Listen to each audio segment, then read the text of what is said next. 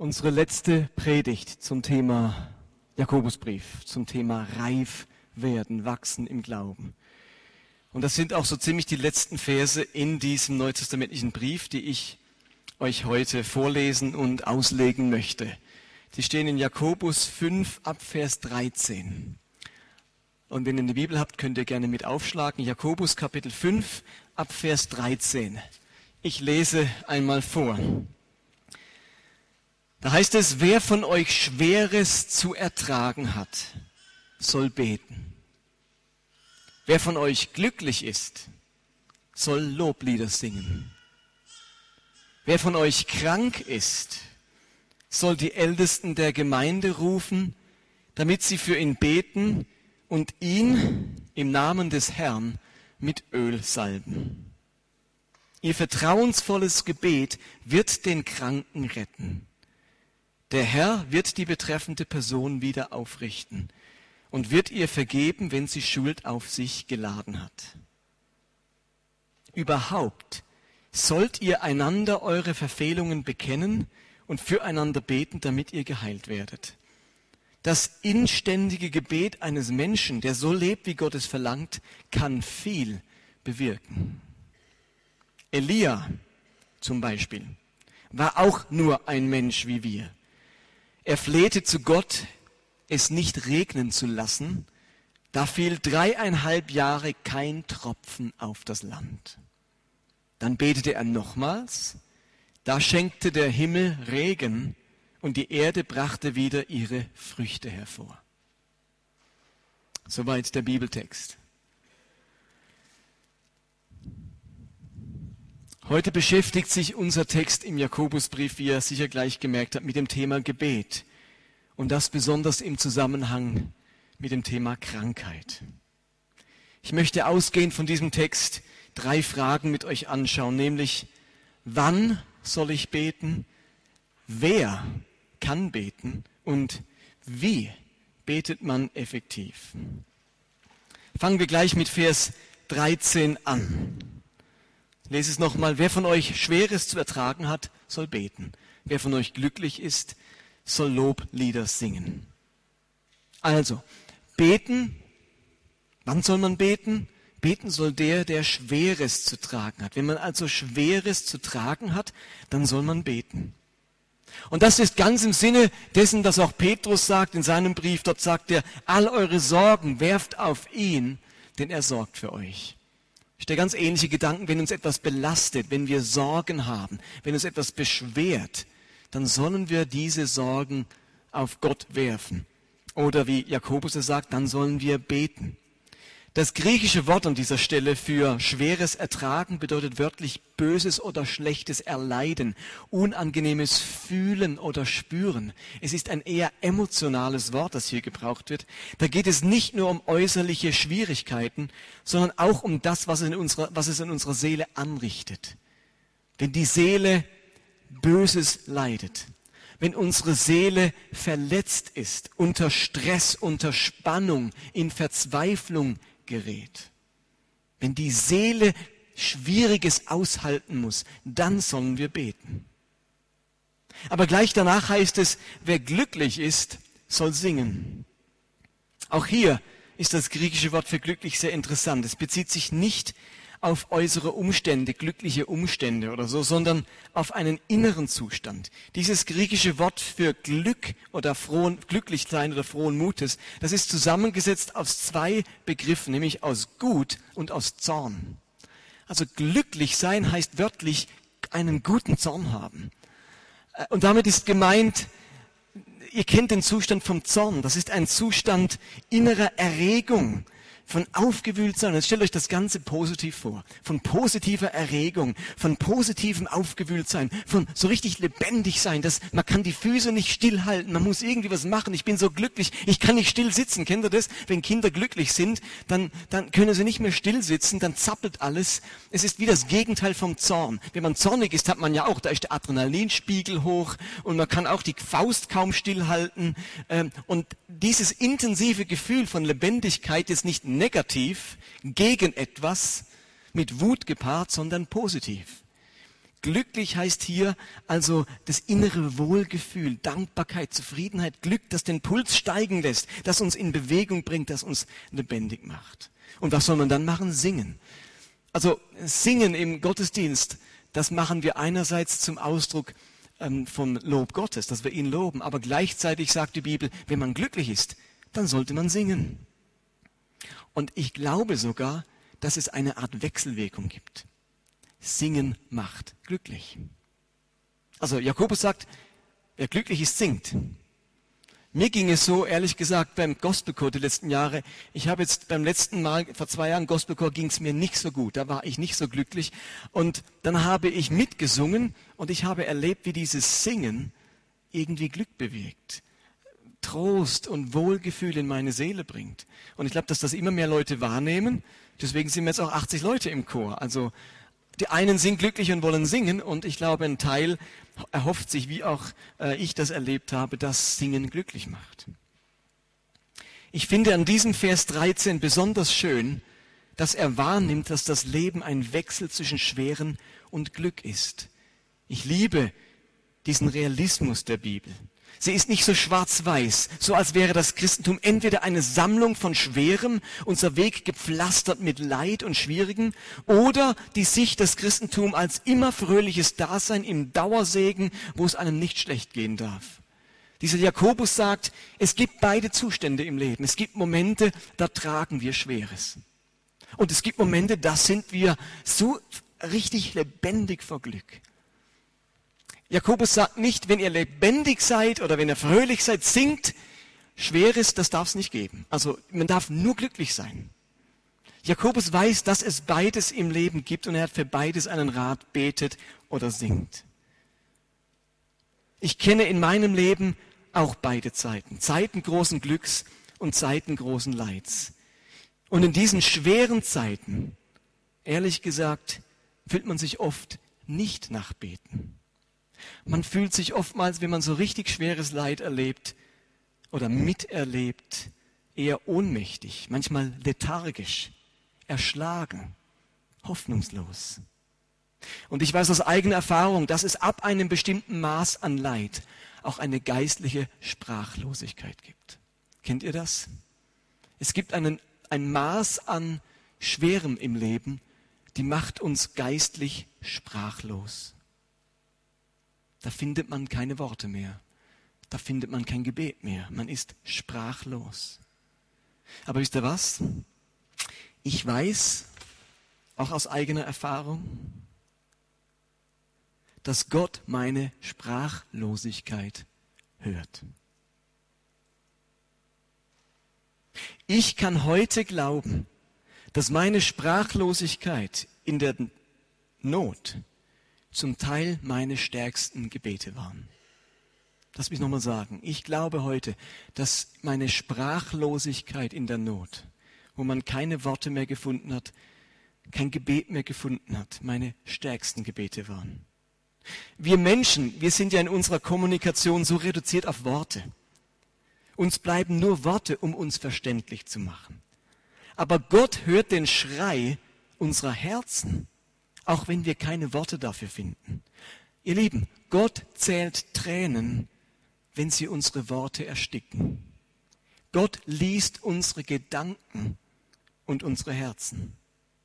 Wenn wir sprachlos sind, heißt das noch lange nicht, dass wir schweigen. Lass mich das nochmal sagen. Wenn wir sprachlos sind, heißt das noch lange nicht, dass wir schweigen dann spricht vielleicht nicht unsere, unsere Stimmbänder und uns, wir machen keine, formulieren keine Vokabeln, aber wir schweigen deswegen noch lange nicht. Erinnert euch an den Satz, den Jesus sagt im, kurz vom Vater unser. Gott weiß, was ihr bedürft, aber erst wenn ihr sagt. Gott versteht nur Sprache. Mit dem Rest kann er nichts anfangen, heißt nicht. Gott weiß, was ihr bedürft, ehe denn ihr ihn bittet. Woher weiß das Gott? Weil Gott nicht nur Worte hört, er hört auch Herzschläge, er hört Seelenzustände, er kann Gedanken lesen. Ihr Lieben, unser Gott hört noch lange kein Schweigen, wenn wir sprachlos sind. Aber lasst mich an dieser Stelle noch etwas ganz anderes erwähnen zum Thema Gebet. Jetzt sprach ich über Sprachlosigkeit. Ich möchte den Gedanken noch ein bisschen fortführen. Als evangelikale Christen, wie wir das sind in, in der Freikirche, haben wir in puncto Gebet einen großen Fortschritt bewirkt, nämlich das freie Gebet. Habt ihr das schon gemerkt? Wer von euch vielleicht aus sehr landeskirchlichen, protestantischen, lutherischen, reformierten oder katholischen äh, Kreisen stammt, hat vielleicht lange Zeit nie erlebt, dass ein freies Gebet gesprochen wird, dass jemand einfach so betet, sondern es war immer irgendwie vorformuliert. Und wo die Christenheit viele Jahrhunderte von Liturgie, Gebetsbüchern und vorformulierten Gebeten geprägt war, da haben jetzt Christen angefangen, in ihren Häusern, in ihren Gebetsgemeinschaften und im Gottesdienst ganz eigene, freie Gebete zu sprechen. Nicht länger musste man beten, was andere formuliert haben, sondern wow, man konnte dem eigenen Herzen Ausdruck verleihen. Das war gut und wir schätzen das bis heute. Stimmt's?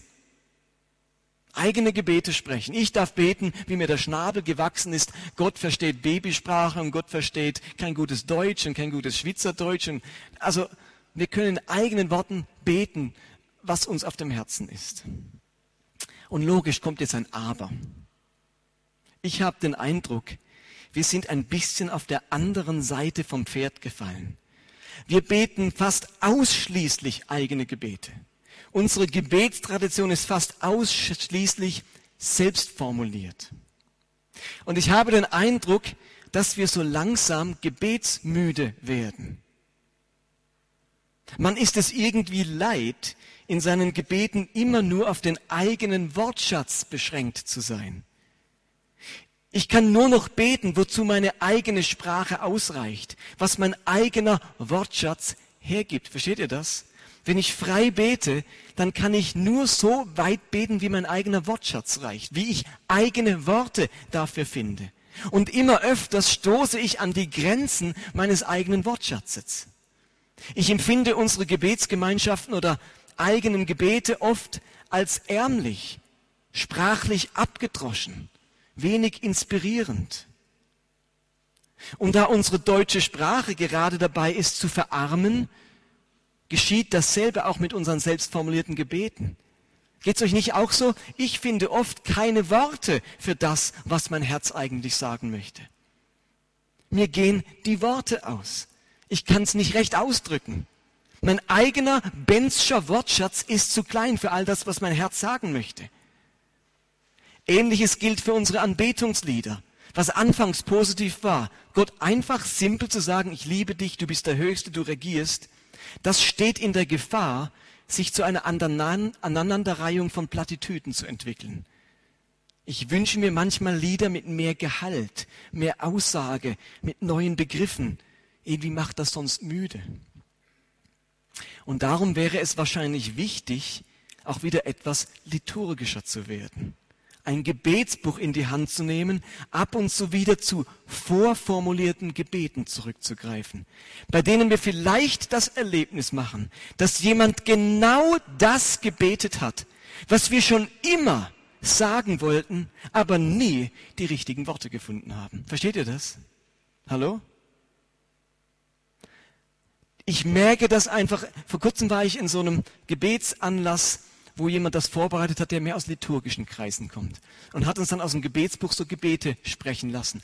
Und ich dachte, ich empfand das als ungeheuer reich, dass es nicht einfach am Tisch jeder so sein Zeug betet, sondern dass wir so eingestiegen sind in die Tradition, wo Menschen schon vor 300 Jahren oder wann auch immer Dinge gebetet haben, wo ich denke, wow, die hatten damals schon die gleichen Themen wie ich heute. Die hatten damals schon die gleichen Nöte, die gleichen Anliegen und die haben Worte gefunden, die etwas anregen in mir, wo ich merke, meine eigenen Worte, ich kann sie schon gar nicht mehr hören.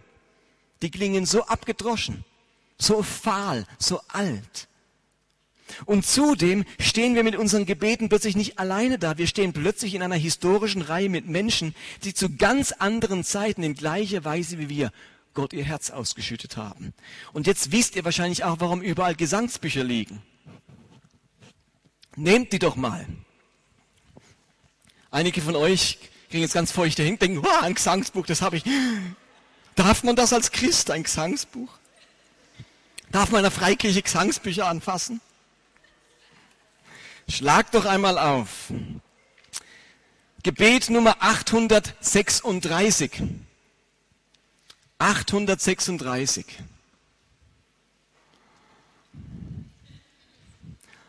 Und ich singe vor, Gott segne meine Hände. Und ihr sagt, dass sie behutsam. Nein, machen wir nicht.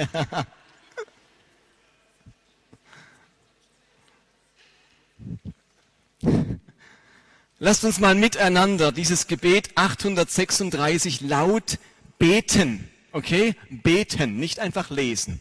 Habt das 836? Okay, miteinander. Gott, segne meine Hände dass sie behutsam sein, dass sie halten können, ohne zur Fessel zu werden, dass sie geben können ohne Berechnung, dass ihnen innewohne die Kraft zu trösten und zu segnen.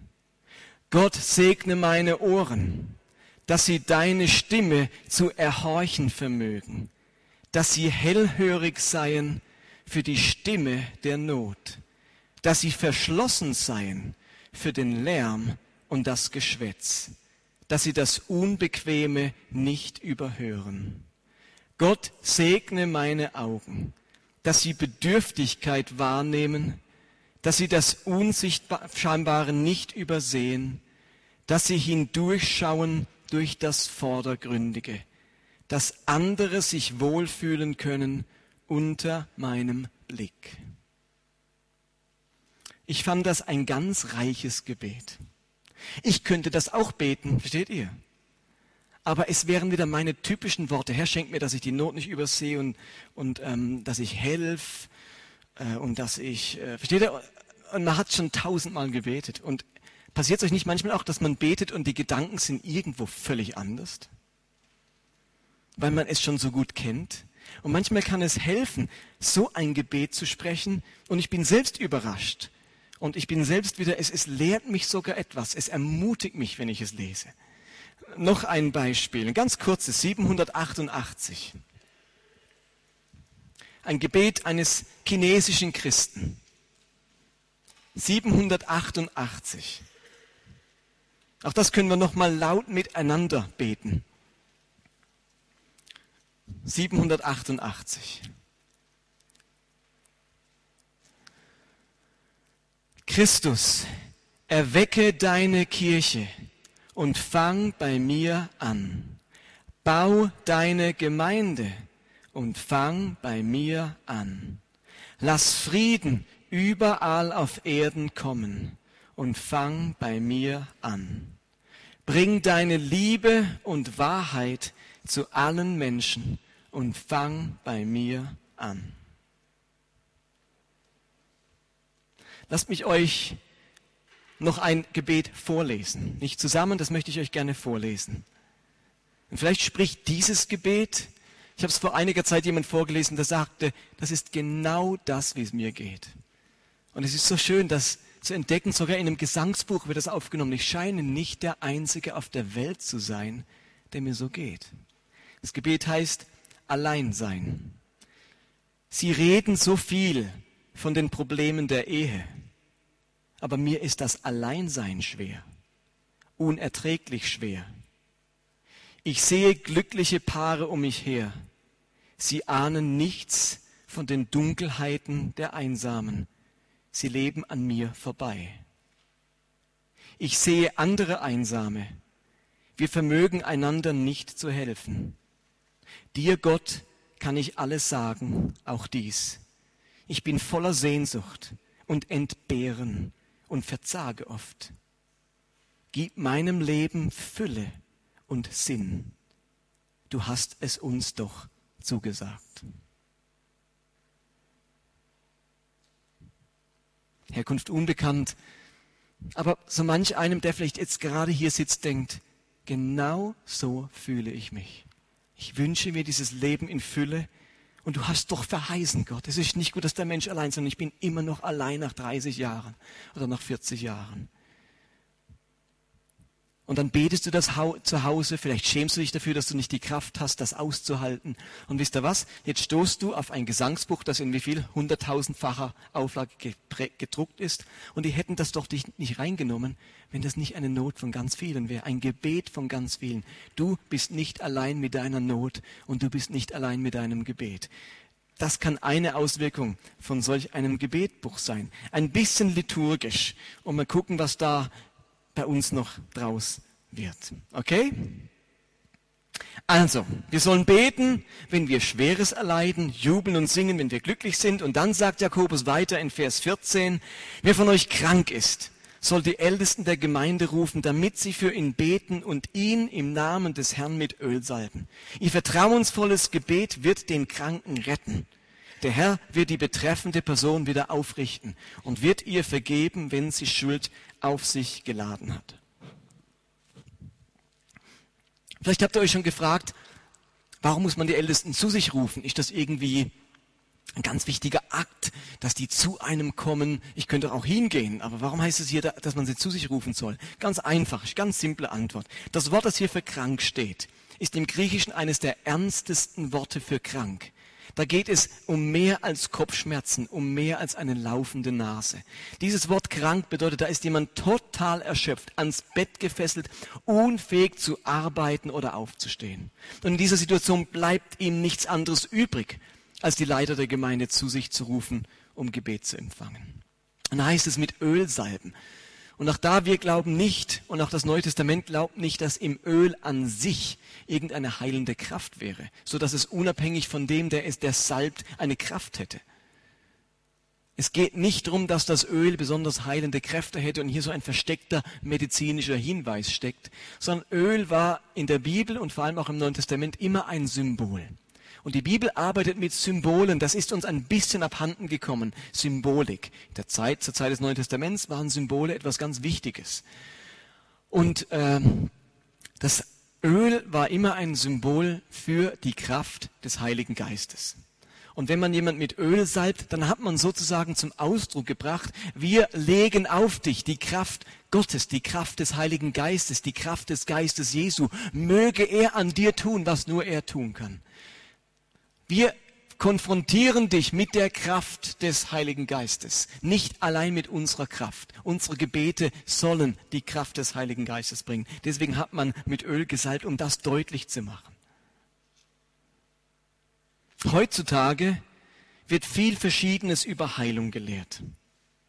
Da gibt es die sogenannten Sensationalisten.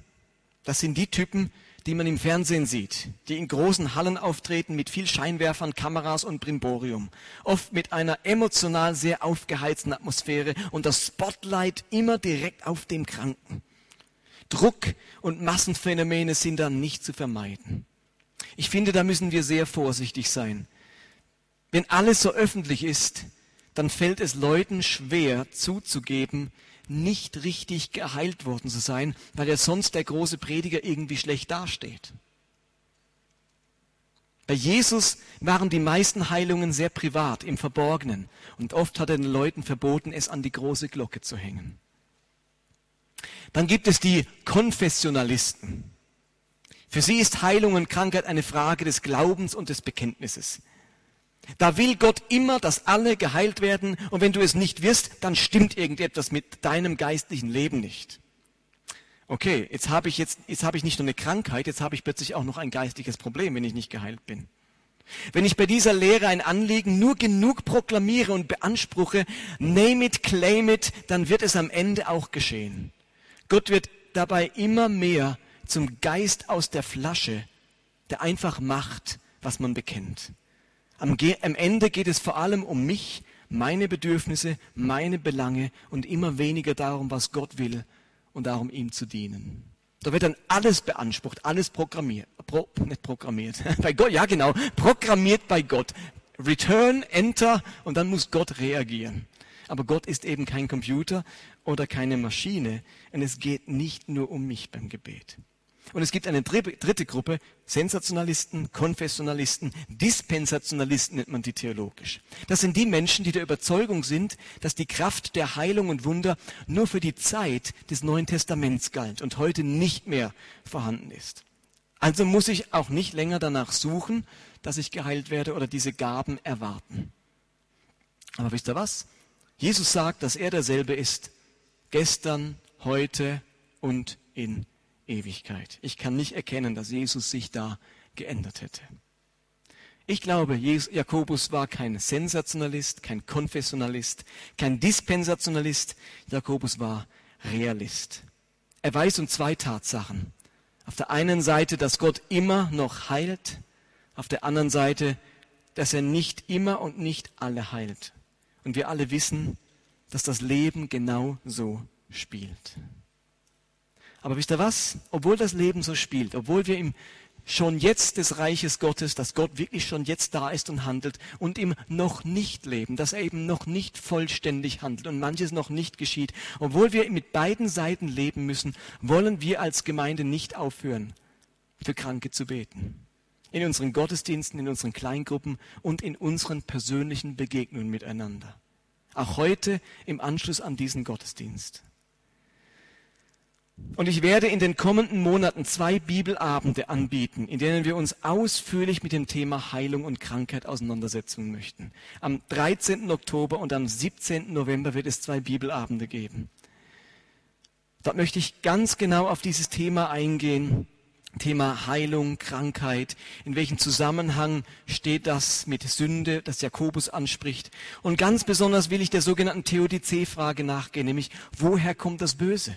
Warum lässt Gott Leid zu? Warum leiden Menschen und werden sie überhaupt krank? Warum lässt Gott das Böse zu? Diese Theodizee-Frage, die seit Jahrtausenden Menschen beschäftigt. Und ich glaube, ich kann euch da ein paar interessante Antworten geben. Also ausführlich zu diesem Thema 13. Oktober, 17. November, Bibelabend im Gemeindezentrum. Kommen wir zur zweiten Frage. Wer kann beten? Wer kann beten? Wann soll man beten? Und jetzt, wer kann beten? Jakobus bringt den Propheten Elia jetzt ins Spiel. Er sagt, viel vermag das inständige Gebet eines Gerechten. Elia war ein Mensch wie wir. Er betete inständig, es möge nicht regnen und tatsächlich fiel dreieinhalb Jahre kein Wassertropfen auf das Land. Das müssen wir wenig näher unter die Lupe nehmen. Wörtlich heißt es, Elia war ein Mensch mit den gleichen Gemütsempfindungen wie wir, griechisch homoiopathes. Wörtlich mit dem gleichen Pathos, mit den gleichen Leidenschaften, mit dem gleichen Antrieb, mit den gleichen Gefühlen.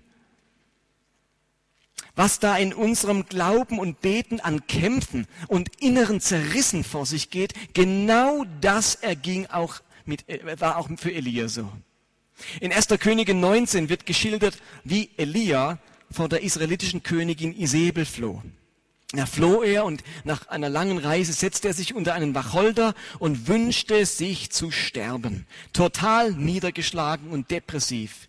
In den ersten zehn Versen dieses Kapitels werden alle möglichen inneren Zustände dieses Elia geschildert. Das heißt, er fürchtete sich, er war verärgert, er fühlte sich schuldig, er fühlte sich zornig, einsam und voller Sorge. Kennt ihr diese Gefühle? Schuldig, einsam, voller Sorge, Versagen, verärgert. In zehn Versen werden mal alle geschildert. Und Jakobus hat sich gedacht, wen nehme ich aus der Bibel? Einen großen Beter, der war wie wir.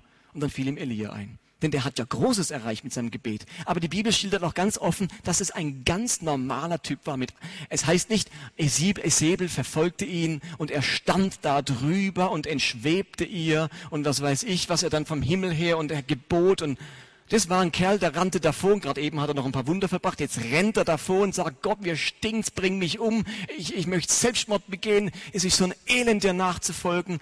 Also das war ein Typ wie wir. Vielleicht noch ein bisschen schlimmer.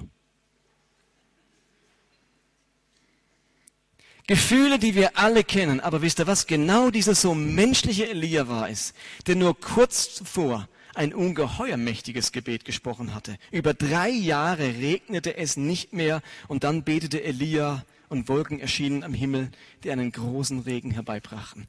Und die ganz einfache Antwort auf die Frage, wer kann beten, lautet, aus Elias Leben lernen wir, dass große Gebete nicht die Sache großer Menschen sind. Große Gebete sind nicht die Sachen, Sache großer Menschen. Man muss nicht perfekt oder besonders geistlich sein, um wirksame Gebete zu sprechen. Man kann ein normaler Kerl, eine normale Frau sein, um große Gebete zu sprechen. Das will uns Jakobus beibringen. Deswegen sagt er, Jakobus war, äh, Elia war wie wir. Ein schwacher Mensch heißt es, wie wir. Und da kommen wir zur letzten Frage, nämlich wie betet man es effektiv? Jakobus erwähnt, dass Elia inständig gebetet hat. Was meint er damit? Was heißt inständig? Gehen wir zurück ins Buch der Könige. Wie gesagt, drei Jahre lang hat es nicht geregnet. Das Land war völlig ausgetrocknet. Und nun war es an Elia, wieder für Regen zu beten. Wie hat er das getan? Wie hat er jetzt erfolgreich gebetet? Es heißt in 1. Könige, Elia aber stieg auf den Gipfel des Karmel hinauf, kauerte sich auf den Boden und legte den Kopf zwischen die Knie. Dann sagte er zu seinem Diener, was hat er jetzt wohl gemacht, Elia? Den Kopf in den Sand gesteckt? Er kauerte sich nieder, steckte den Kopf zwischen die Knie. Was macht Elia wohl gerade? Was denkt ihr? Symbol für was? Man niederkniet, den Kopf. Ein Mittagsschläfchen wird es nicht gewesen sein. Was meint ihr? Hallo? Ist noch jemand da? Ist da hinten hinter der Leinwand noch jemand? Es war im Ernst und was hat er gerade gemacht? Gebetet, sehr gut. Er hat gerade gebetet. Dann sagte er zu seinem Diener, geh und schau zum Meer hinaus. Der Mann ging und schaute, dann sagte er, nix. Ich sehe nichts. Elia sagte zu ihm, geh noch mal hin. Und? Nichts. Geh noch mal hin. Und? Nichts. Geh noch mal hin. Wieder gebetet. Und? Nichts. Nochmal gebetet. Geh noch mal hin. Und? Nichts. Okay. Sechstes Mal. Betet. Gott hat ihm gesagt, es soll regnen. Jetzt betet er zum sechsten Mal. Schickt den Knecht. Irgendwas, gibt es irgendeine Wolke, irgendein Tröpfchen? Er denkt, oh, ein Tropfen. Ehrlich gesagt, Elia, das sind nur seine Schweißperlen, die gerade runterlaufen, weil nichts passiert. Zum sechsten Mal gebetet, die Antwort des Knechtes wieder, nichts. Elia betet ein siebtes Mal. Beim siebten Mal endlich meldete ihm der Diener, ich sah eine kleine Wolke. eine kleine Wolke.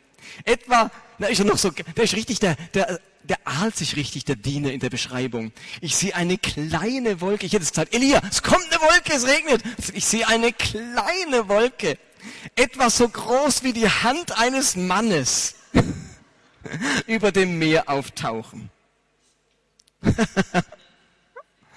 und im nächsten Augenblick wurde der Himmel schwarz von Wolken, ein heftiger Wind kam auf und brachte starken Regen.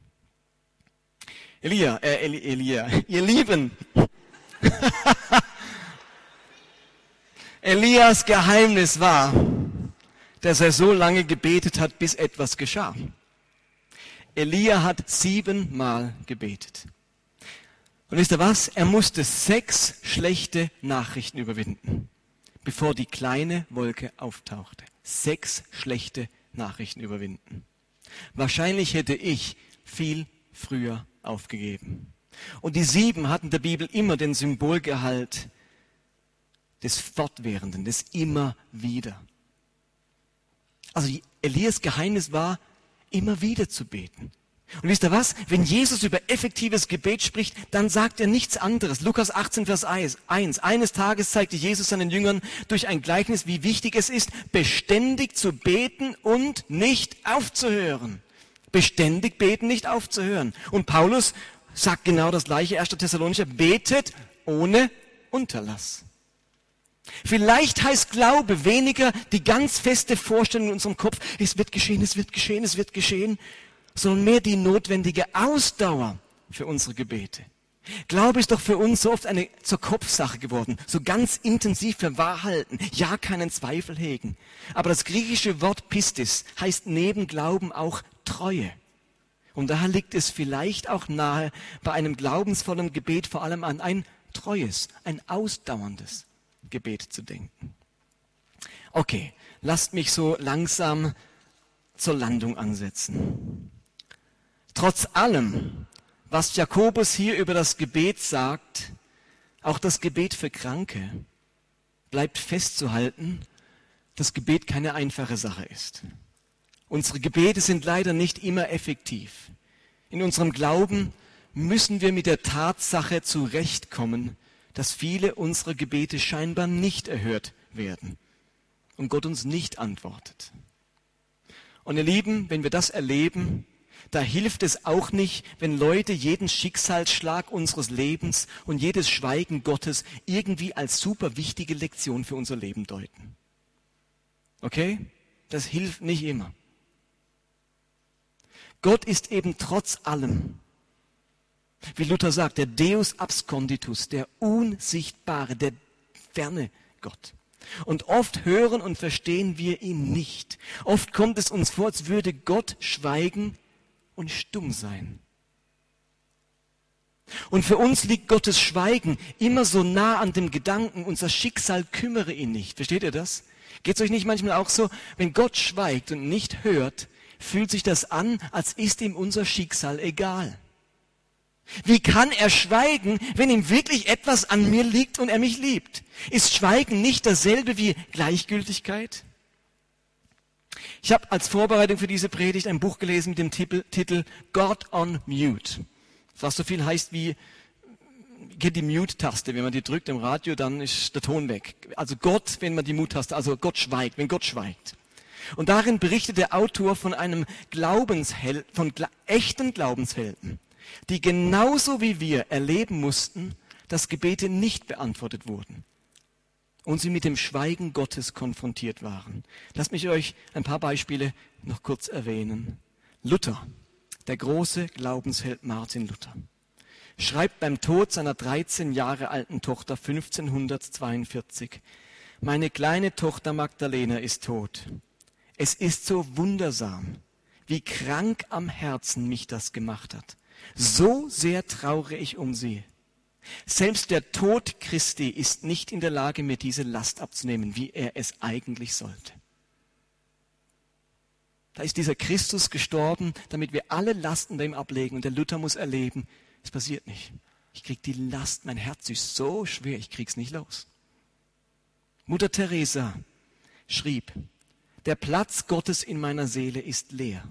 In mir ist kein Gott. Er will mich nicht, er ist nicht da. Sagt Mutter Teresa. Henry Nouwen, der großartige Christ und Schriftsteller, schrieb im letzten Jahrhundert, kennt jemand Henry Nouwen? Großartiger Autor. Großartiger Christ. Wie steht es um mein Gebetsleben? Bete ich gerne? Möchte ich beten? Verbringe ich Zeit mit Beten? Ehrlich gesagt, die Antwort auf alle drei Fragen ist nein. Nach 63 Lebensjahren und 38 Jahren als Priester erscheinen meine Gebete so tot wie ein Fels. Die Wahrheit ist, dass ich nicht viel spüre, falls überhaupt etwas, wenn ich bete. Jesus schrie, mein Gott, mein Gott, warum hast du mich verlassen? Jeremia hat geschrieben, Du hast dich in einer Wolke verborgen, dass dich kein Gebet erreiche. Und Hiob musste aussprechen, ich schreie zu dir, aber du antwortest mir nicht. Ich stehe da, aber du achtest nicht auf mich. Und Ruth Graham, die Ehefrau des Evangelisten Billy Graham, sagte, Gott hat nicht immer meine Gebete beantwortet. Hätte er es getan, hätte ich mehrmals den falschen Mann geheiratet.